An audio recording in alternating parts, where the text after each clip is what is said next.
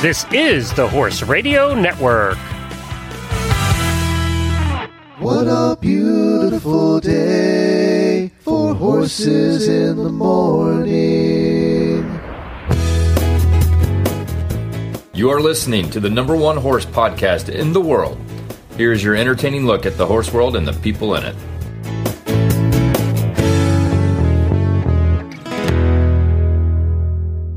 I'm Jan Westmark. And I'm Britney Grover. And you are listening to the special monthly Sidelines Magazine episode of Horses in the Morning on the Horse Radio Network for July 7th, episode 2968. Sidelines is the magazine for horse people about horse people. Good morning, horse world.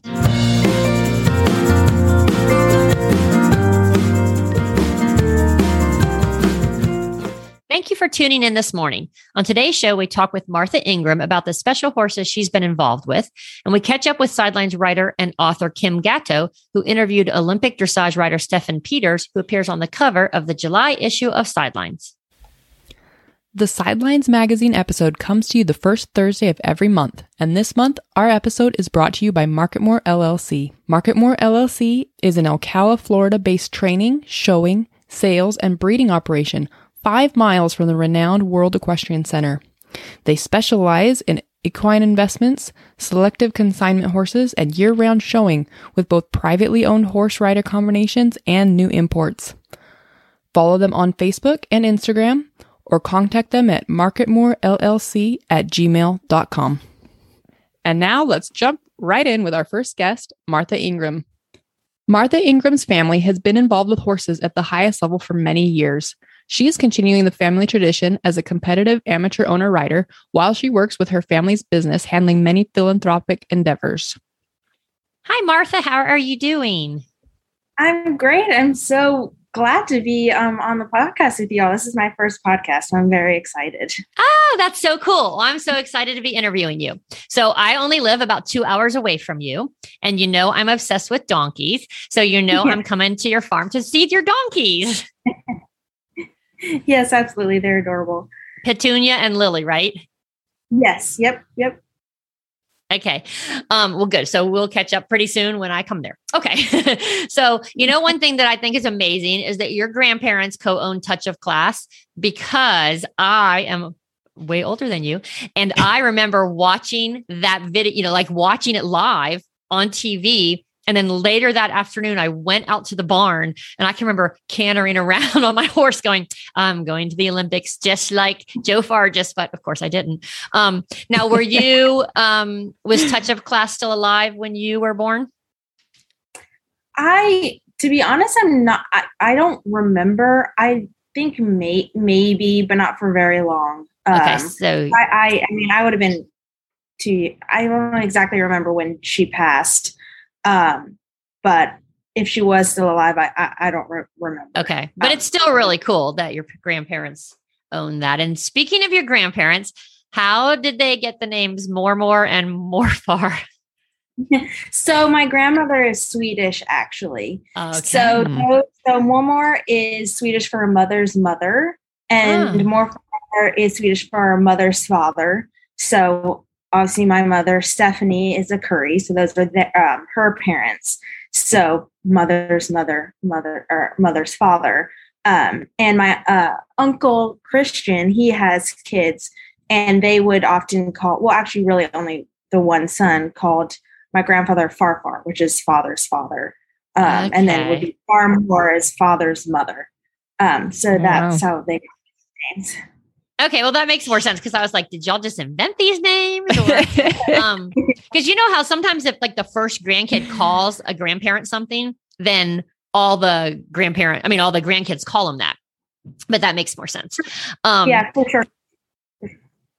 Yeah. Um, and I'm gonna ask you one other question. Okay, so you did, and then I'm gonna let Britney ask you about horse stuff. um, okay.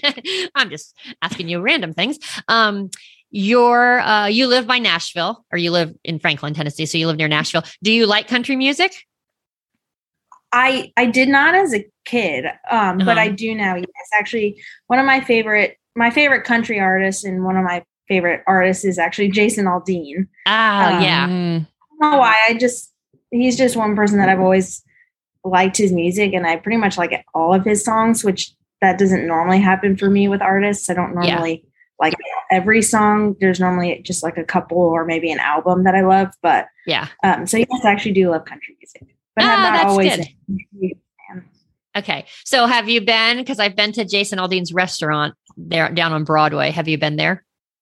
Oh yes, many a time. And then next door to Luke Bryan's also. So okay, cool. yep. Do all the country music stars just have restaurants in Nashville? Is that like a thing? Pretty much. They're, they have a lot of bars downtown. Yeah. Miranda just opened up one. Um, and the cool thing about the bars here in Nashville is, well, I mean, a lot of them are, are country themed, but they have lots of different levels and floors. So, you know, the first level is normally where, where you have lot, the live music, whereas often a lot of country artists.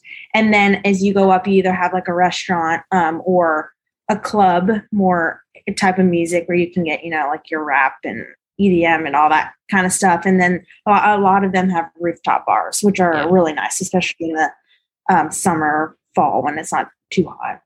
Wow. And I saw that Garth Brooks is about to open one. Did you hear Yep. that? Mhm. I thought that was cool.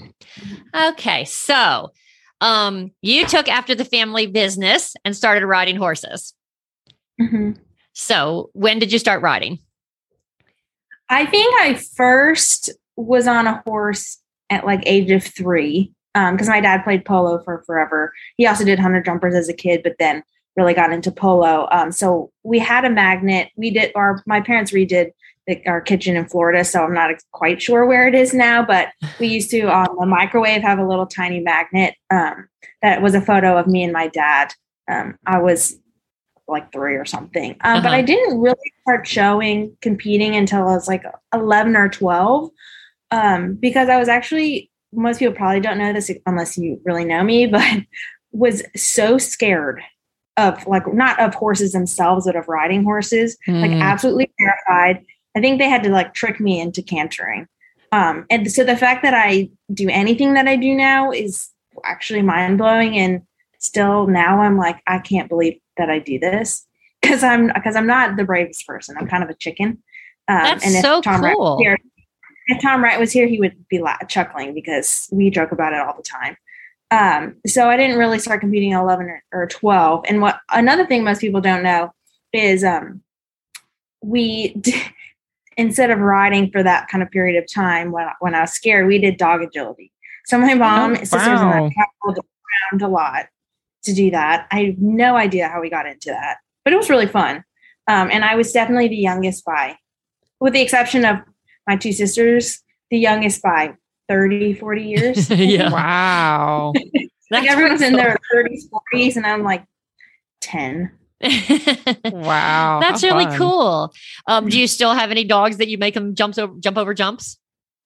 Um, I have we I, we have a couple of dogs. Um, we don't do dog agility anymore, but I have my rescue dog who at the farm in Florida. Uh, he's an energetic dog, but he can be quiet when you need him to. So a lot of times I'll hang around the farm, and then just to make sure he actually got exercise, I'll have him jump over the jumps in the the schooling ring, the schooling ring at home, and he like goes crazy. So I guess that, that's about as much jumping as I make my dog do. Yeah. Well, that's cool. Now, did you, okay, so you were kind of scared or you were scared. So did you ever do the ponies or what did you start with when you finally started showing? Yep, I I went all the way. I did walk trot or walk walk trot walk trot jump short stirrup children's ponies then through the pony ranks and then children's hunters junior hunters all the way through. So I did it all. Wow. And now you're doing the amateur owners. So uh, we heard that you did really great at Devon this year. Can you tell us Yeah, about how that went? congratulations. Yeah, won a big championship. Yeah, so I mean, it, it was. I still can't believe it happened. To be honest, um, that was my first time back at Devon since 2018, and then my first time in the main hunter ring, jumping three six since 2014. So my second to last year as a junior. Um, so I really just went in not obviously, you know, everyone wants to win, but really my mindset was, you know, I haven't been in here for forever. You know, really just go in there, have fun, um, and just take it round by round and try to be consistent, not not go in there saying, "Oh my God, I have to win this class," or "I want to win this class so bad," and then um, so that really helped with my nerves. And then you know, I had private practice first in the three threes, and he had just gotten in like the day before, so he was a bit fresh the first day, so we didn't have mm. a very good first round for us. Um, and so that kind of then again also settled my nerves a lot. And then I had the best horse in, in Quimby. So I mean, I kind of feel like I'm cheating a little bit. I mean, he's the best. So I, even though we hadn't been together for very long, I was so confident in him and in our partnership that it just it was amazing. I'm still in shock.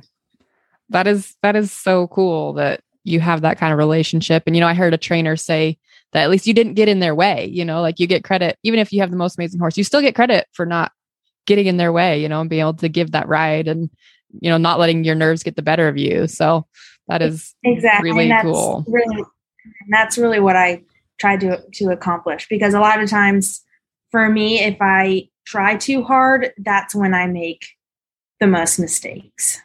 Mm. And so I mean, obviously, you still want to try hard, but um, I just had to I make sure that I, I stuck with my plan and not just pick up the canter and be like, okay, now let's now I have to find four distances or whatever. You know, I had to be very methodical about each corner, each you know the beginning pace, middle, end, and all that stuff, um, which Tom is very good about um, telling you like how to ride the course. And so I just had to make sure to to focus on that and not the distance themselves and that really helps a lot.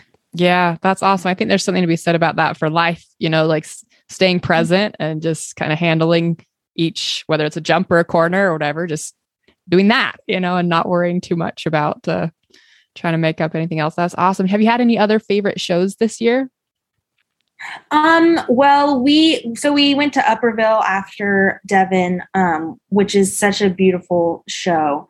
Um, not only is it beautiful, but it's historic, and um, I had a good horse show there too. But even if I didn't, still love that horse show. And then next week, and then the week after, we go up to Traverse City for Michigan, which is one of my favorite horse shows. Um, so I'm really looking forward to that. Awesome. And I know from your story in our July issue that you've got a thoroughbred that you're bringing along, Luke. Can you kind of tell us mm-hmm. about him and how that's going? Absolutely. So he's um, actually he's at home at the farm um, in the field right now. But you know, Tom and I've like we I said in an article. Um, Tom and I have always talked about wanting to bring thoroughbreds back to the hunters because pretty much every horse back in the day was a thoroughbred. Mm. Um, and so I also love horse racing as well. Oh, okay. Um, so I was at the Keeneland September sale helping um, a woman named Kim Valerio find horses for her clients. And he just happened to be there. And she was like, Oh my God, I found the most beautiful horse and, and he looks slow, which is the most is the most important. so saw him and he looked. I mean, in the third uh, at thoroughbred sales, you can only watch them walk back and forth mm-hmm. at the yearling sale. So we got him at the yearling sale, um, and you could just tell he had beautiful movement, beautiful balance, and a beautiful head. So um, because he he kind of looked slow, she knew that we could probably get him for a good price. And so I like called my dad. I'm like, Dad, so I found a horse. And he's probably like, Oh dear God. so, but luckily I, I didn't, you know, um, I actually split him with my mother. So my mom and I bought him together and um, he got broke in Kentucky. I think, I mean, he was out in the field on day three. So it's such got such a good brain. Um, and he's just amazing. So we haven't really done with anything with him yet, you know, because we just came back from Florida, and then now we're hitting the summer circuit where we're traveling a lot. Um, so he's, you know, just kind of chilling at home. That's really cool. Yeah. So I just have to point out that you are braver than you think because you not only do the three six hunters, which is big; those are big jumps. That now you're going to ride a very young horse. So there you go. Yeah. You, Maybe you. have come a long way, but either way, you're doing great. I have come a very long way. I'm still, yeah. I'm still a chicken at heart though. Well, I get that. No, I I feel like that as well. Like it, you know, when I was learning, it would take me forever to learn one thing, mostly because I was terrified, you know. And but once I got it, I got it. Like I really got it. So that's, that's that's awesome. So you've been training with with Tom, Wright. You mentioned him that you guys wanted to do the thoroughbred thing. You've been training with Tom for a long time, right? Mm, Yeah, really long time. Um, he's been training our family for even long, or my parent, my mom, really, um, longer than than than me. Um, granted, I know she obviously is older than me because she's my mother. Um, but, I, but I had some, you know, in my chicken extra chicken phase, I guess you could say. Um, I Mindy Darce was my trainer, Aw. and then I kind of graduated from her to um, a woman named Domi- Dominique Bonsiatsky who worked for Heritage. So she really taught me for quite well, actually, for quite a long time. I I am missing another piece of the puzzle in Darren Teodoro. He was my trainer, kind of in the small pony, small medium pony ish sort of areas, along with Mindy, um, and then Dominique, and then Tom kind of took over. He he would train me um, kind of in, with Dominique a little bit, like sporadically, um, until one point we were kind of like, okay, I think I think I can move to Tom now. Um, and so then yeah, he's in. I've I oh gosh, small ponies. He's taken me through the, the whole shebang. So he's known known me since before since I was too scared to canter and taking me all the way to somehow th- to the three six amateurs. so God bless him because he's magic. I tell you, he is. No, that's yeah, yeah. God bless good trainers. I think is in general, you know, because it's so much more than it's training, but then you you spend a lot of time with them, you know, and and it's a it's a relationship for life, not just for the actual riding. I think a lot of times. So Yeah, one hundred percent. We're we're really good friends, so which makes That's it good. extra nice. yeah, that's great. Awesome. Well, um, thank you so much for coming on with us, Martha. If anybody wants to know more about Martha, she is in our July issue of Sidelines Magazine, has a fantastic story there. Um, thank you again, and best of luck with all of your summer shows and and with bringing along Luke. We're going to be excited to see what he does in the future.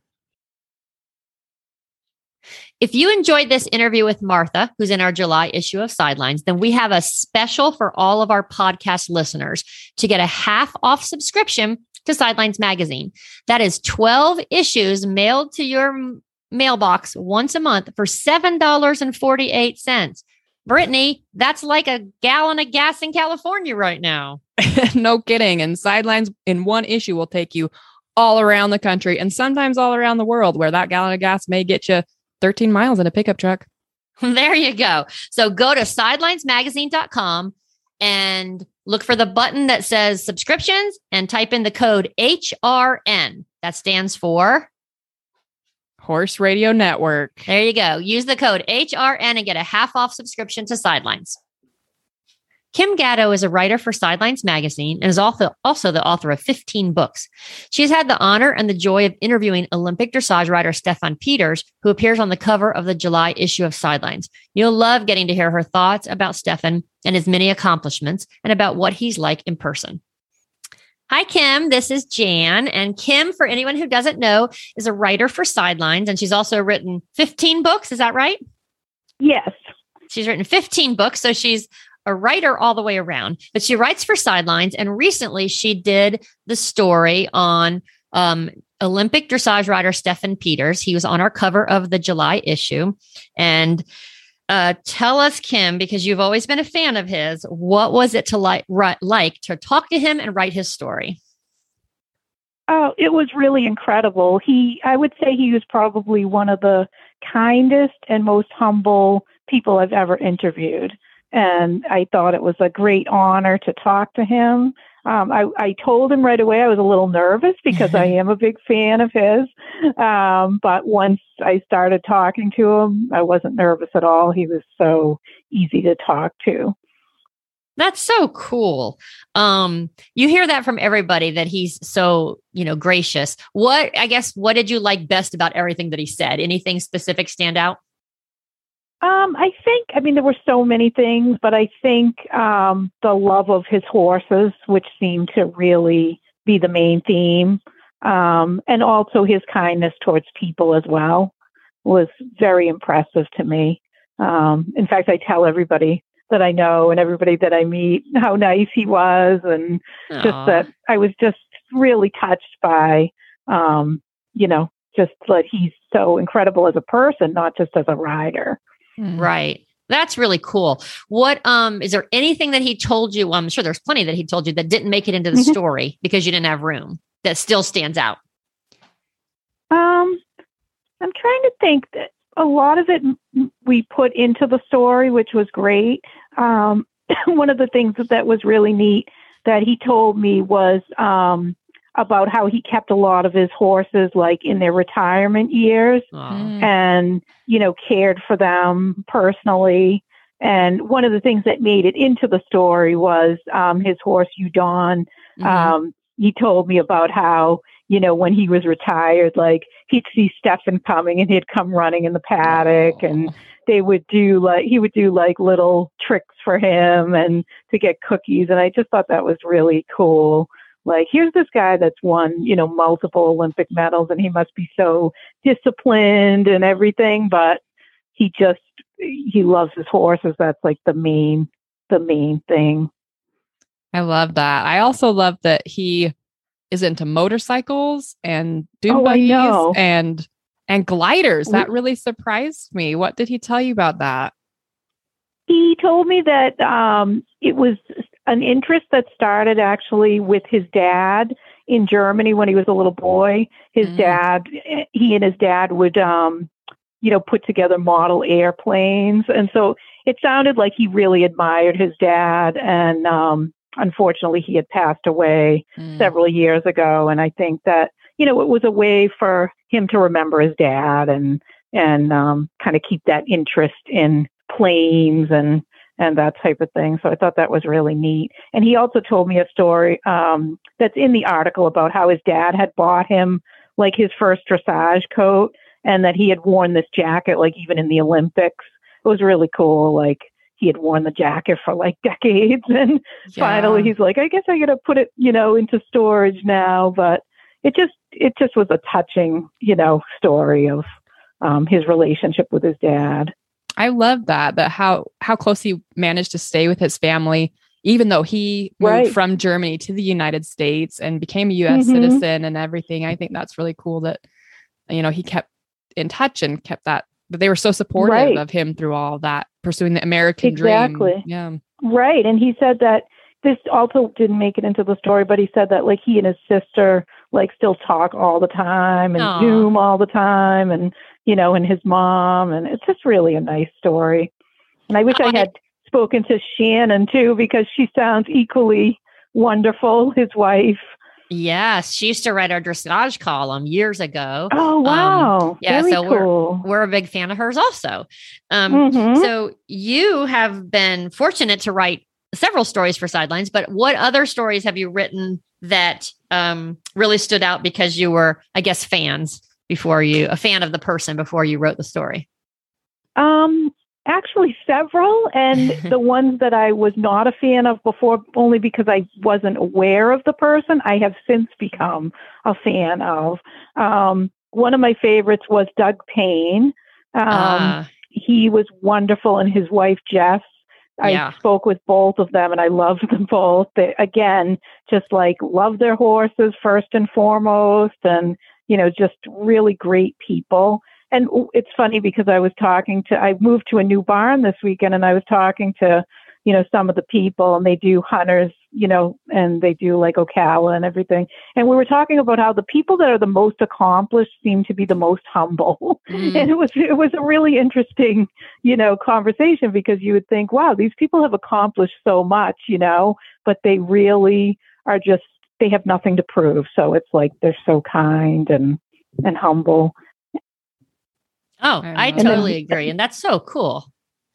It is. It really it was really cool. Like another one that I wrote about, and it was somebody I had known um, 20 years ago. I had taken some lessons with was Lou Denizard, and he's a dressage rider now based in Florida. Another wonderful person. Um, grew up not having much money. His parents are from Puerto Rico, and he just like started working, you know, cleaning stalls and doing whatever he could and actually ended up competing at the Pan Am Games several mm-hmm. times. And uh, just a great person. And I think I was telling one of my friends this weekend that one of the things that's so rewarding for me of writing these stories is not only getting to talk to these people, but then when they send me an email saying, Thank you so much. I love it so much.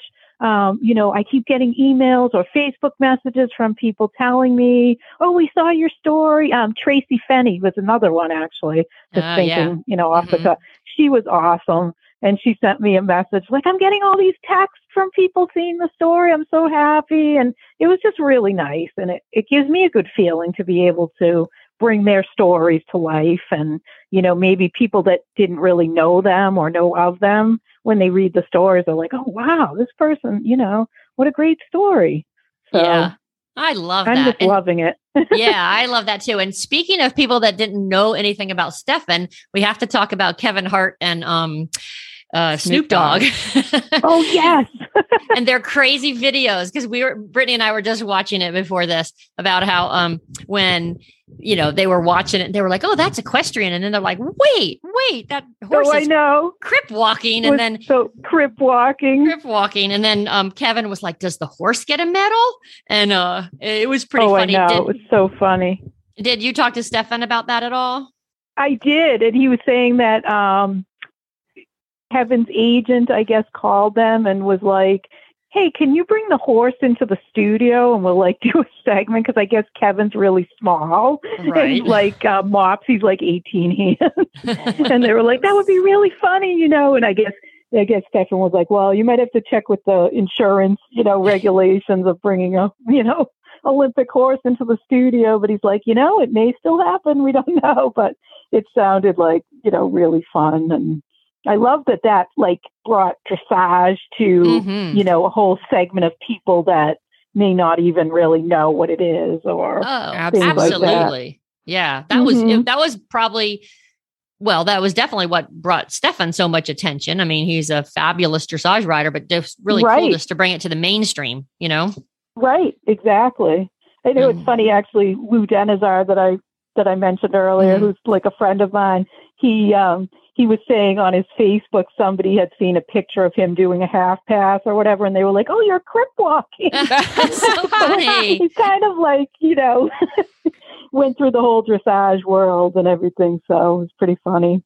That is pretty cool. Wow, that's really neat. I love that you talked to Steffen about um, his freestyles and putting freestyles together with you know pop music. That especially when right. he started doing it was not something that you did in dressage and yet it's turned out really exactly. good for dressage in that it's getting right. that attention. I think that was really mm-hmm. cool to... yeah he said that like one of his friends looked at him one night when he was like playing some of the music and they're like what are you doing with that? Like and he was like well i'm gonna try it you know? And they were like okay. Yeah and and one of the quotes that was my favorite was that he said you know even if you know other people don't agree or don't support you to just if you have an idea to try it anyway and do it anyway. Exactly. And he talked about how much he loves being an inspiration, which he obviously oh, is in, in many, right. many ways. Right. No, it was just incredible. That's awesome. It's like well, everybody, every time I meet someone I'm, and, you know, a horse person, I'm like, I got to interview Stephen Peters and he was so nice. Oh, and they're I like, oh, that. wow. And they're like, not surprised, you know, because he, you know, he's known for that. But yeah, really great when, you know, like you think of a kid who looks up to some athlete and then they find out, well, they're a really good athlete, but, you know, as a person, mm-hmm. they're not that nice or whatever. So it's so nice to, you know, find out that these people actually are really good people and horse lovers and, you know, kind yeah. and. Yeah, absolutely. And you're so good at interviewing people and getting details you know i don't know if that oh thank you is, yeah I, how do you do that is it do you have a particular method that you use to ask questions or research to find all those fun Um, details that just bring your stories to I life? I usually do a lot of research ahead of time. So, like, if I find out that you know Jan will like assign somebody to me, and um, I'll do a lot of like background research, and of course, having the internet now helps. Um, and you know, just kind of like same as like when I write a book, I try to do like tons of research up front to find out like a bunch of little interesting facts that we could include, or you know, and then I just take it from there. And really, like my main thing when I interview someone is to make them feel very comfortable right away. And then they just, it's just like a conversation. It ends up being like two friends talking, you know, Yeah. and, and, and that's really good because then they feel comfortable and, and I feel comfortable and it just works out well. And then they end up sharing really neat things. And, and so it works out well. It's, I'm loving it. I'm really loving it. Well, we love having you as one of our writers. Now, tell me of all Oh, the. thank all- you. Oh, you're welcome. Uh, tell me of all the books you've written, which is your favorite one?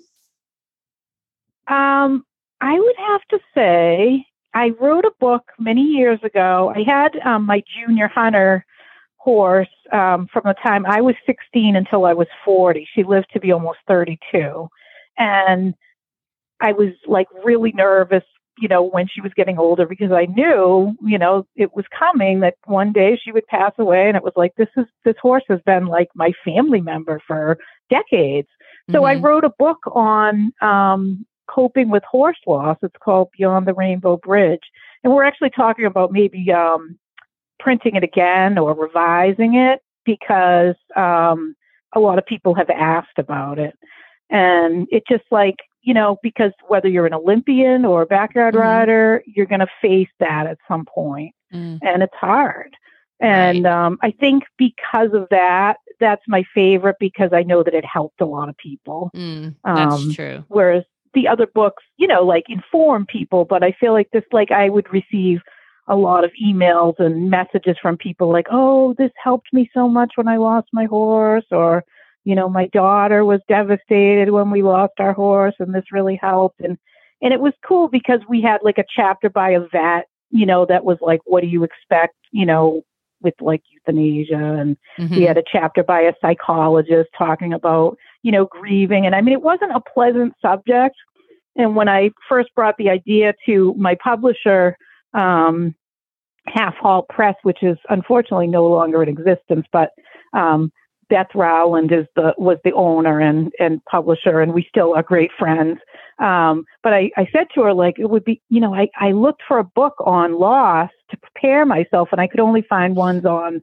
cats and dogs, but nothing on horses. And I was like, Mhm. what would you think of doing a book? And she, at first, she was like, oh, I don't know. That's tough, you know? And then she thought about it and she came back and she goes, yeah, let's do it. and it was just like, I think she would say it probably is one of her favorites as well. So, Oh, that's cool. Well, for anybody listening, it's called Beyond the Rainbow Bridge, a thoughtful guide for coping with the loss of a horse by Kimberly Gatto. yes. And it is out of print right now, but it can be found, um, you know, on like eBay or Yeah. different used bookstores. And I do have to really revisit maybe bringing that back into print. So, Oh, good. Well, and I also liked your book, Sandsablaze. Is that how you say his name? oh, yes, that was Yeah. another of my favorites. Yeah, I, really loved like that, one. Yes.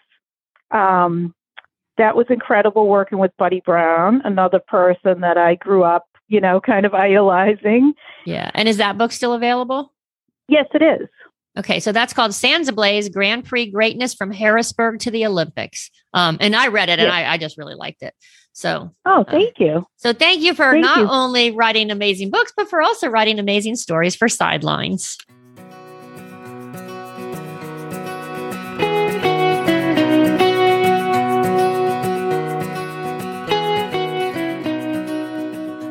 We're here with Shereen, who is the owner of Gumbits, which sponsors Steffen Peters. Shereen, why is that so important to you? So it's very special for me knowing him for as many years as I have. I met Steffen many, many years ago when he was campaigning and showing Ravel. He loves the gumbits. Uh, he has sent me notes on over the years how much it has helped him. When you train with him, he always says, uh, There is no mistake. There is no mistake. There is learning opportunities. I love that about him. Steffen has had a major impact on on me and he's he's just such a nice person and isn't it very very cool that he loves gumbits